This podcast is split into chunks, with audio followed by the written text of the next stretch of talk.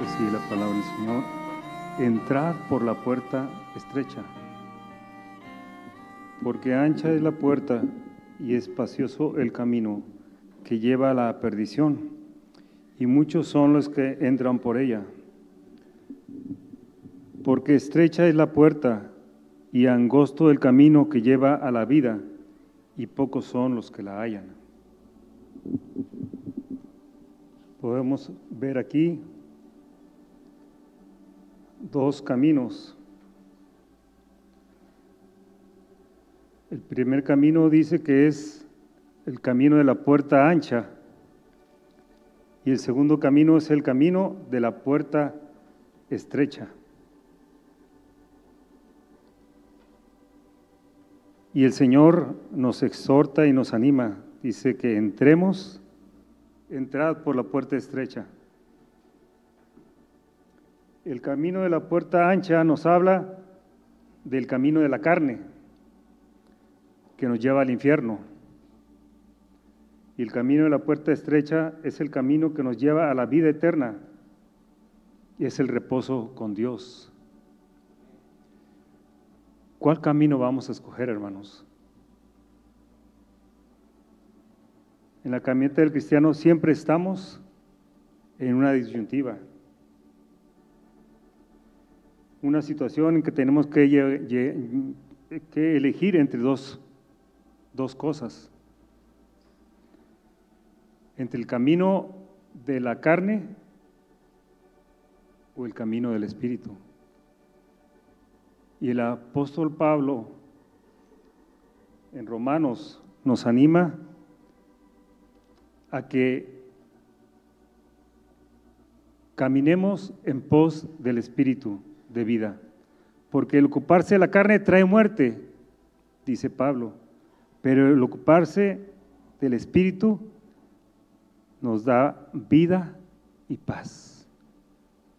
¿Queremos tener vida? Caminemos en el Espíritu del Señor, con temor y temblor. Que escojamos la puerta estrecha, hermanos. El Señor nos anima a entrar por la puerta estrecha es el consejo del Maestro, porque allí está la vida eterna. A lo largo de la historia del pueblo de Israel, vemos cómo Dios los animaba de diferentes formas para escoger el camino de vida. Y vayamos a Deuteronomio, capítulo 30.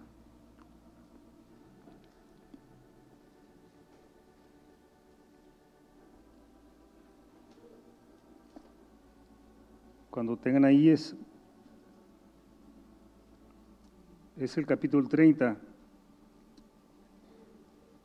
En el capítulo 28, no vamos a ir ahí nada más, el Señor le está hablando al pueblo de Israel de las bendiciones de la obediencia y las maldiciones de la desobediencia.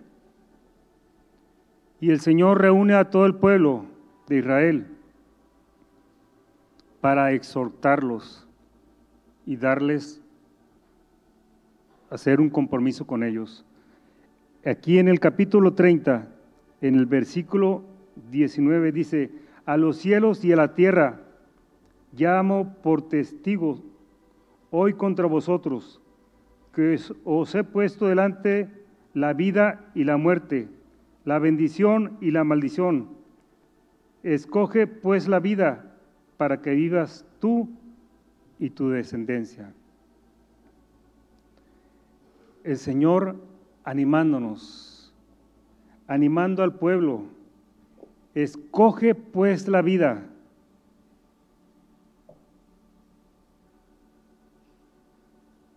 para que vivas tú y tu descendencia. Oh Señor en este tiempo que seamos sellados para este tiempo del fin, hermanos, entrando por la puerta estrecha.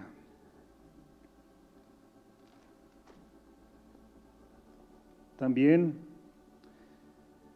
otro de los, uno de los profetas el profeta Elías confronta al pueblo de Israel para hacerlos volver a Dios, porque el corazón del pueblo se había vuelto en pos de un dios Baal, que no era más que un ídolo.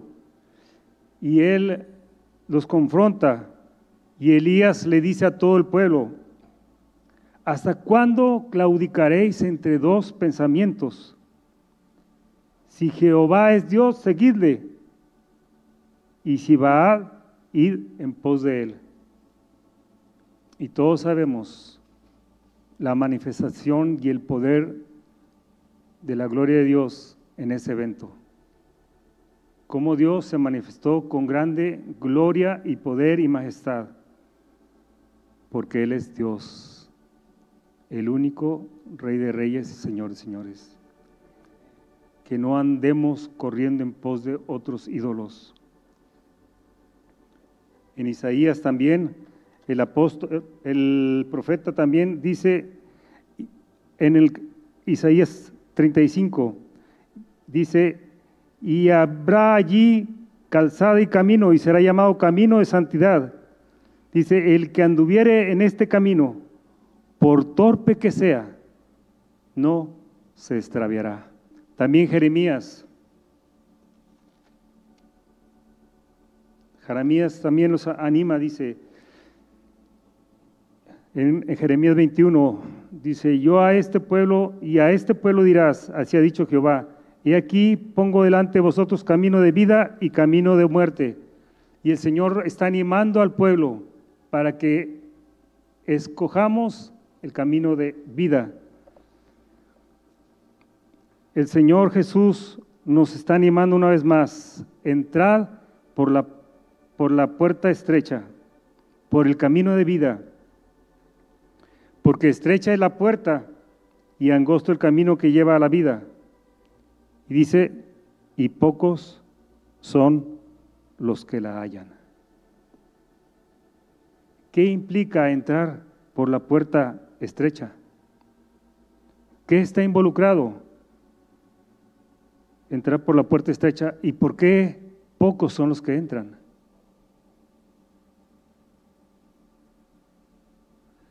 ¿De qué nos habla la puerta estrecha?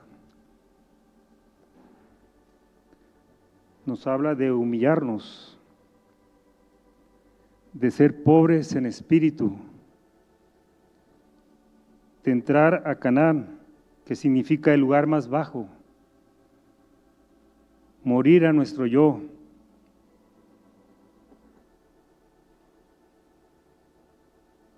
morir a lo que somos. Por eso son pocos los que quieren entrar por la puerta estrecha.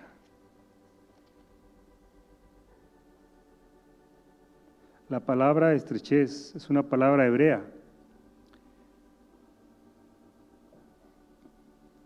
que es Metsubokao, Metsukao, que significa aflicción, angustia, aprieto, problemas, congojas.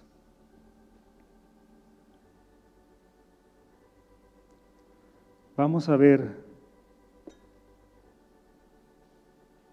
un ejemplo de la puerta estrecha que Dios hace pasar al pueblo de Israel por aflicción, por el desierto. En Deuteronomio capítulo 8.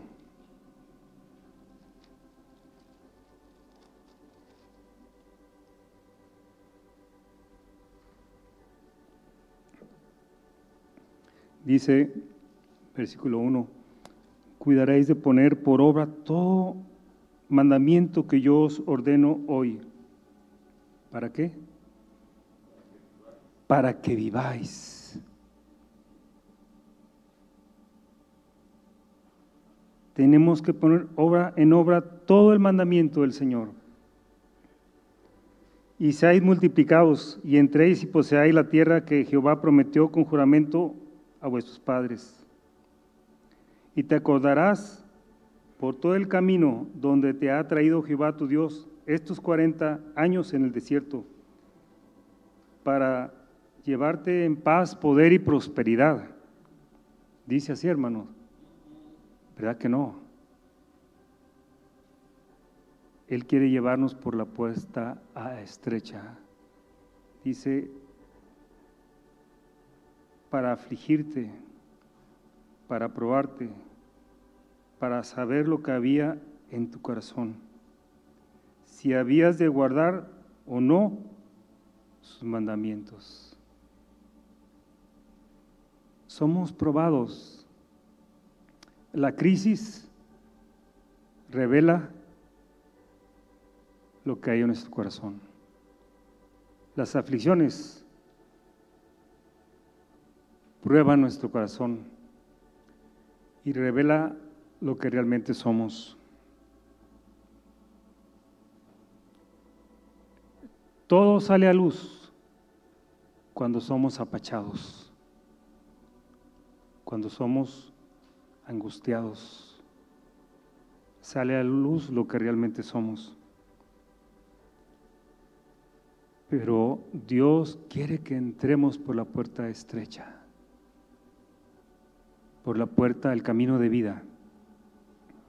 Dice, y te afligió y te hizo tener hambre y te sustentó con maná, comida que no conocías tú, ni tus padres la habían conocido, para hacerte saber que no solo de pan vivirá el hombre, mas de todo lo que sale de la boca de Jehová vivirá el hombre.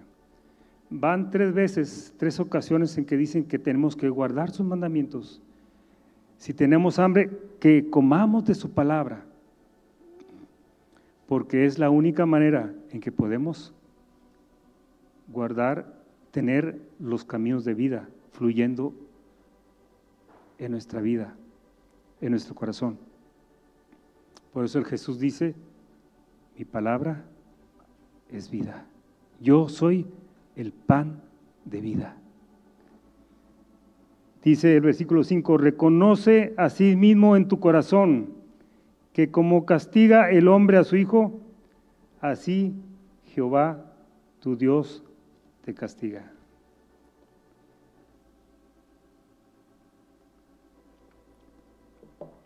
Porque el Señor a quien ama, disciplina y azota a todo aquel que recibe por hijo, dice en Santiago, capítulo 12. Y dice que la disciplina es para que participemos de su santidad. Yo conocí a una persona cristiana que me dijo, es muy difícil que seamos santos en esta tierra. Esta tierra está llena de muchas pruebas, de muchas tentaciones, de muchos deleites, que es el camino amplio, el camino que le gusta la carne. Y decía, es imposible ser santos. Y el Señor nos dice que tenemos que ser santos porque sin santidad nadie verá al Señor. Pero la angustia, la aflicción, el desierto nos van a ayudar a que participemos de su santidad. Estamos batallando con la carne, hermanos. Estamos batallando con lo que somos. Dios va a afligirnos muy pronto. Y va a provocar dos cosas. O que nos acerquemos a Dios y vivir una vida santa, o perdernos, darle la espalda a Dios y perdernos eternamente. El camino de vida, el camino de estrechez, la puerta que está abierta para nosotros este día. Amor, amados hermanos dice el versículo 16, que te sustentó con maná en el desierto, comida que tus padres no habían conocido, afligiéndote y probándote, para a la postre hacerte bien. Qué misericordioso es nuestro Dios, hermanos. Qué tierno, qué amoroso dice, para que a la postre hacerte bien. En los pensamientos de Dios, en su corazón, el único anhelo es alcanzarnos para que pasemos con Él la vida eterna. Dice que no quiere que ninguno perezca, sino que todos procedan al arrepentimiento. Es tan tierno y tan grande el amor de Dios que Él se humilla para traernos. Él se humilla para afligirnos. A pesar de tantas fallas, a pesar de tantos fracasos, a pesar de tantos errores, Él sigue atrayéndonos, extendiendo su brazo de misericordia. Muchas veces sí, con disciplina, porque dice que el Padre al que ama, lo disciplina. Y Él nos ama, hermanos. Si somos disciplinados es porque estamos en los planes de Dios. Él quiere que caminemos a la luz de su verdad, que caminemos en una vida santa. Ahora viene el apóstol Pablo en 1 Corintios, vayamos ahí por favor, capítulo 10. 1 Corintios capítulo 10.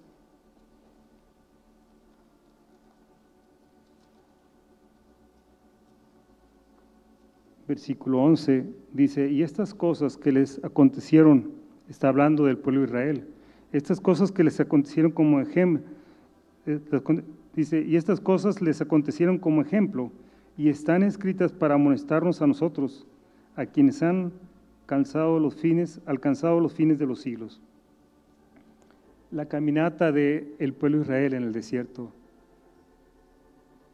fue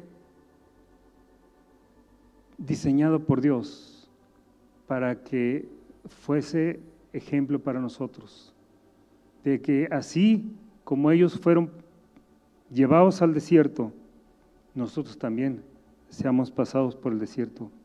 Pero hay una cosa muy triste y me da a mí tristeza en el corazón que en 40 años de aflicción y de angustia en el desierto, esos 40 años no fueron suficientes para volver el corazón del pueblo de Israel a Dios. Es algo muy triste, hermanos, porque si ellos, este pueblo, es una parábola, es un ejemplo para nosotros. ¿Qué esperanza tenemos? Tenemos que humillarnos ante Dios. Solamente dice la Biblia que dos hombres, Caleb, Josué y Caleb, entraron para poseer la tierra de Canaán. Porque ellos, dice la Escritura, ellos eran de otro espíritu el Espíritu de Dios, el Espíritu de Jehová estaba reposando sobre sus vidas.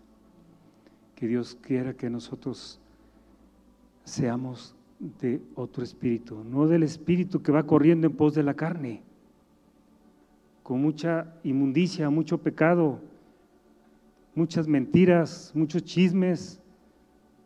Son las obras de la carne, sino que tengamos los frutos del Espíritu obrando nuestras vidas. El Señor va a afligirnos para que podamos llegar a la meta. Es pura misericordia, hermanos. En toda la historia de la raza de, Israel, hermanos, en toda la historia de la raza humana, no hay otro pueblo más sufrido y más humillado que el pueblo judío. Hasta hoy en día, hermanos. Por eso que escuchemos el clamor del corazón de nuestro Dios. ¿Quién habrá? ¿Quién llore? ¿Quién interceda? ¿Quién clame por Israel? Y sabemos que los intercesores en este tiempo van a ser sellados. Ezequías capítulo 9, versículo 4 que intercedamos por el pueblo, hermanos.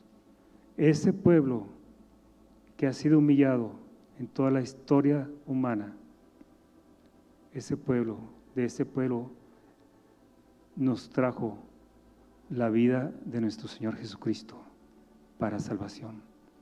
A los suyos vino y los suyos no le recibieron. Mas a todos los que le recibieron, les dio potestad de ser llamados, de ser hechos hijos de Dios. Oh, que clamemos por el pueblo de Israel, hermanos. Que nos humillemos, que intercedamos. Sí, ellos tienen un corazón duro, pero igual nosotros, hermanos. Igual nosotros, quizás peores. Yo lo reconozco, hermanos. Que Señor tenga misericordia. Jesús nos invita a que entremos por la puerta estrecha. Nos anima a entrar. Oh, veamos otro ejemplo de la puerta estrecha. En Filipenses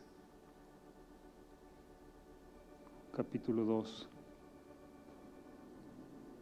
El Señor nos invita a entrar a la puerta estrecha porque Él ya pasó, ya pasó por esa puerta de aflicción, de humillación, de humillación, de desprecio, de dolor.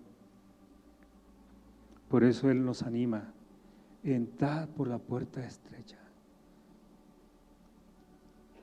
Dice en capítulo 2 de Filipenses, haya pues en vosotros este sentir que hubo en Cristo Jesús, el cual, siendo en forma de Dios, no estimó el ser igual a Dios como cosa a que aferrarse. Qué humildad, hermanos. Qué humildad de nuestro Dios. Sino que se despojó a sí mismo, tomando forma de siervo, hecho semejante a los hombres, y estando en la condición de hombre, se humilló a sí mismo, haciéndose obediente hasta la muerte y muerte de cruz. Qué misericordia, hermanos. Qué humildad de nuestro Dios. Él se despojó de su grandeza. Es nuestro Dios, es un Dios infinito. Es infinitamente humilde.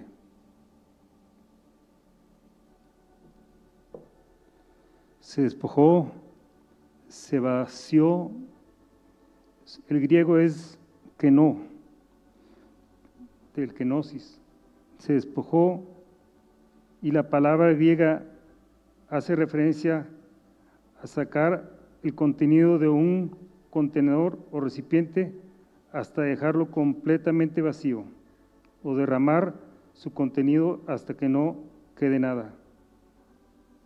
Es como si fuera este vaso que tiene su gloria, su grandeza, su poder, su deidad.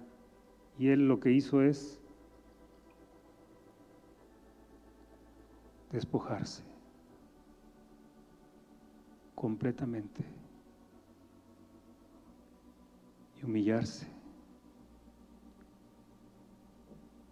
hasta la muerte y muerte de cruz. Se vació de sus insignias de majestad. Se hizo carente de gloria por ti y por mí. Él es infinitamente humilde, hermanos. Por eso Él nos anima a entrar por la puerta estrecha. Que haya ese mismo sentir que hubo en Cristo Jesús. Siempre yendo al lugar bajo, al lugar más bajo, humillándonos, quebrantándonos. Él se quebrantó, Él se humilló, se despojó. recibió el oprobio, el desprecio, la humillación, hasta la muerte y muerte de cruz, por ti y por mí, hermanos. Dios quiere que nosotros podamos entrar por la puerta estrecha. Oh Señor. Dios es infinitamente amoroso. Dios es infinito en amor, Dios es infinito en bondad, es infinito en poder, Dios es infinito en humildad. Un Dios infinito en amor. De tal manera nos amó que dio a su Hijo unigénito, para que todo aquel que en él cree no se pierda, mas tenga la vida eterna. Dios es infinitamente bondadoso.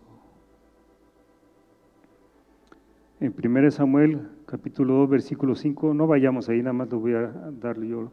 Dice, los hambrientos dejaron de tener hambre. La palabra bondadoso significa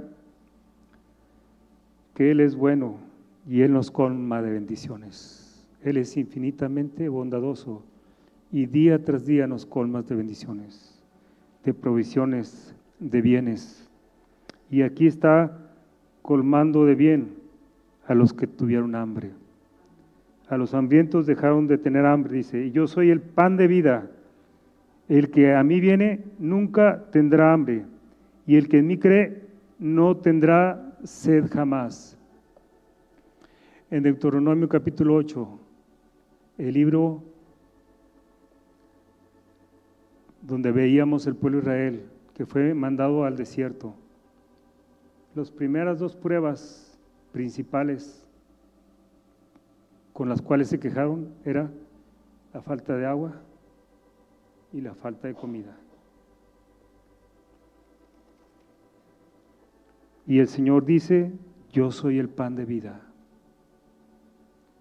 El que a mí viene nunca tendrá hambre, y el que en mí cree no tendrá sed jamás.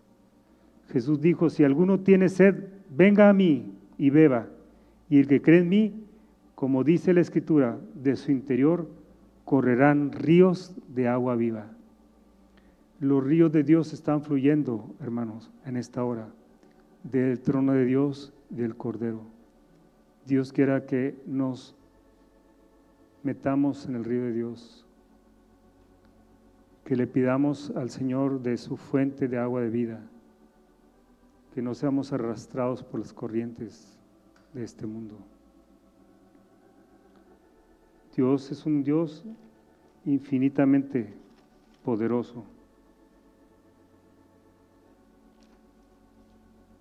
El Shaddai, el Todopoderoso, el que tiene un poder ilimitado y que te dice hoy, ¿habrá algo difícil para mí?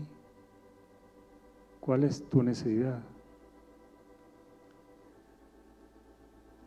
Nuestra gran y mayor necesidad somos nosotros mismos, hermanos. Que seamos quebrantados, que seamos humillados, que podamos ser siervos de siervos, siempre sirviendo y teniendo en mayor estima a nuestro prójimo, a nuestro hermano. ¿Habrá algo difícil para mí? Dice el Señor. Clama a mí y yo te responderé y te enseñaré cosas grandes y ocultas que tú no conoces. Él es el Todopoderoso. Que clamemos a Él. Él es infinitamente humilde. Él se despojó. Se hizo pobre para hacernos rico. Dice la Biblia que Él fue probado y tentado en todo, pero sin pecado.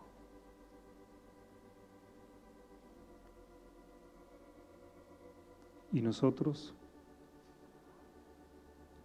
somos probados en todo y en todo hemos pecado.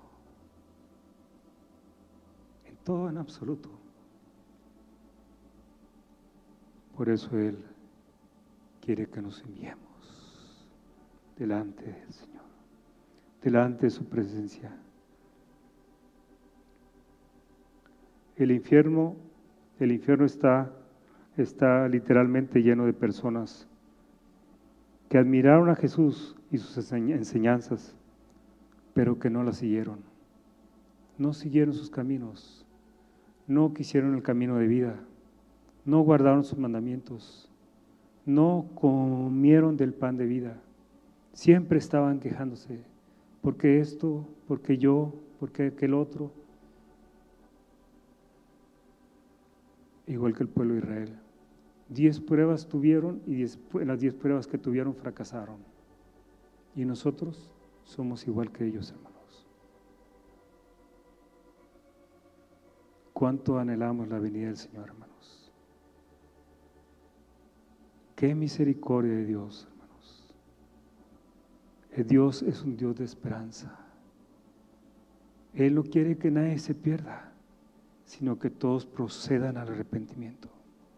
Por eso, en este tiempo, va a mandar el espíritu de Elías, un espíritu de arrepentimiento, un espíritu que nos quebrante, que nos humille delante de su presencia, para correr en pos de Dios. Él nos va a sellar para este tiempo del fin, hermanos. Si no anhelamos en nuestro corazón, Él lo va a hacer. Si anhelamos entrar por la puerta estrella, estrecha y ser humillados, ser quebrantados, que muramos a lo que somos, Dios lo va a hacer. Él decía en Lucas capítulo 13, versículo 23 y 24, es un versículo paralelo con respecto a que estábamos al principio leyendo, dice, entrad, dice, le dijeron al Señor, Señor, son pocos los que se salvan. Señor, son pocos los que se salvan. Y el Señor le dice, entrad por la puerta estrecha, porque os digo que muchos procurarán entrar y no podrán. Va a ser demasiado tarde. Va a ser demasiado tarde. Por eso el Señor nos invita a entrar al lugar bajo, a la puerta estrecha, la puerta que nos lleva a la vida eterna. El Señor Jesús nos dijo, en este mundo tendréis aflicción, pero confiad, yo he vencido al mundo. También el Señor nos dice en Juan 12, 25, el que ama su vida, la perderá, y el que aborrece su vida en este mundo, para vida eterna, la guardará.